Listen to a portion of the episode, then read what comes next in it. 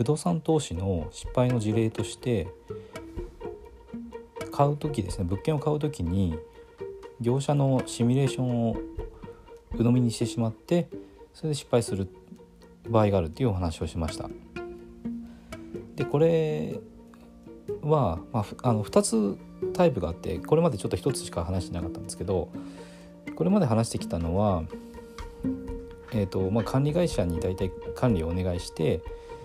で入居者さんが払ってくれた家賃ですね。これを1回管理会社の口座に入ります。で管理会社が、えーとまあ、修繕費とか清掃とかあと管理費ですね。こういうのを差し引いたお金をオーナーに振り込む。でオーナーはそのお金を受け取ってで銀行に返済をしてであと税金を払ってというようなタイプですね。これがまあ一般的かなと思います。で今まで私話してきたのはこういうタイプですね。でもう一つあってあのこれも業者の言う話を鵜呑みにしちゃいけないっていうもう一つのタイプなんですけどこれがあの家賃保証みたいなやつですね。なんか30年間保証つけますみたいなでこれ何かっていうとあの決まった家賃をその管理会社がオーナーに払いますよっていうタイプですね。でこれどういう仕組みかというと管理会社が入居者さんから、お金を受け取ります。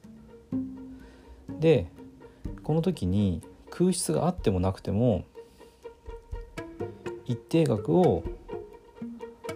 まあ、賃料としてでそこからあの管理費とかを引いた分をオーナーに支払うというものですね。でこれ何が違うのか多分経験のない方は分かんないと思うんですけど家賃保証は、まあ、空室があってもなくても保証してくれますこれなんかすごいいいんじゃないかって普通思っちゃいますよね30年間保証つけるって言われてで、えーと、銀行の融資がいくらで銀行へのその返済ですよねこれが月々いくらでとでそれより高いお金を保証されてるんだったらあもう30年間ずっとお金だけが自分のところに入ってくるなと思ってあこれいいなって普通思っちゃいますよね。でそれであの多くの人が失敗してるんですよね。でこれ何が失敗につながるかというとこの家賃保証っていうのは見直しがあるんですよねその家賃に。客付けをした時にその賃料で入居者さんが入んなかったら家賃を下げる。でその下げた家賃にまた見直しがかかるんですよ。大体2年ぐらいであの見直しが入ります。あと空室率が高ければあのその空室率を加味した家賃保証になっちゃったりじゃあ今度空室を埋めるために今度家賃下げたらまた、えーと家賃下げた分の賃料でえー、保証すると。でそれ下がっていった時に、えーと、銀行の返済額ですよね。これを下回ってしまったら困っちゃいますよね。でこれが実際起こってるんですよね。だから銀行への返済でえっ、ー、と賃料の収入あと経費それから税金これが全部ちゃんと回せるようになってないといけないんですけどこれが回せなくなってしまうことが起こるんですよ。で30年間保証なんて言ってたその売り主ですよね。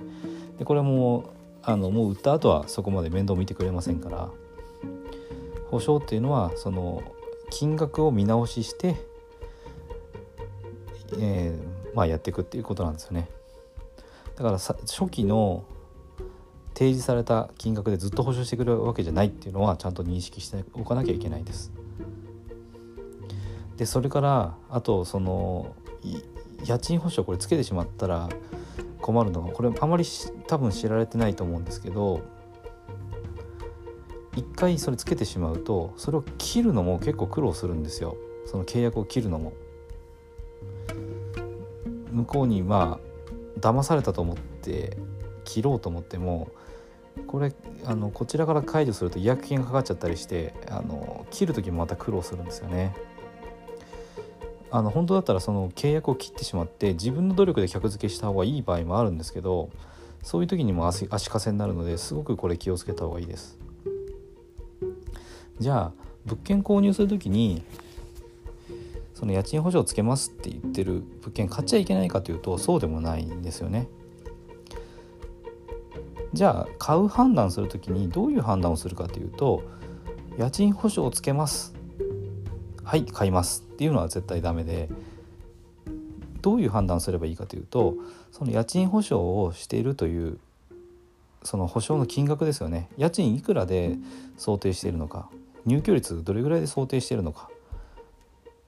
だから自分で客付けをした場合にいくらの家賃で入居率何パーセントになりそうかでその時の入ってくる賃料と比べて妥当であればあの、まあ、保証って安心だからつけてもいいと思うんですよね。で逆に言えばなくても自分で客付けすりゃいいだけの話なので家賃保証っていうのはあの買う決め手としては選んではいけないと私は思います。あのついてることがダメというわけじゃなくてついててもいいんですけどついてなくてもちゃんと回せるかどうかっていうのをちゃんと自分で判断することですね。これがあの判断として投資家として必要な判断になるところです。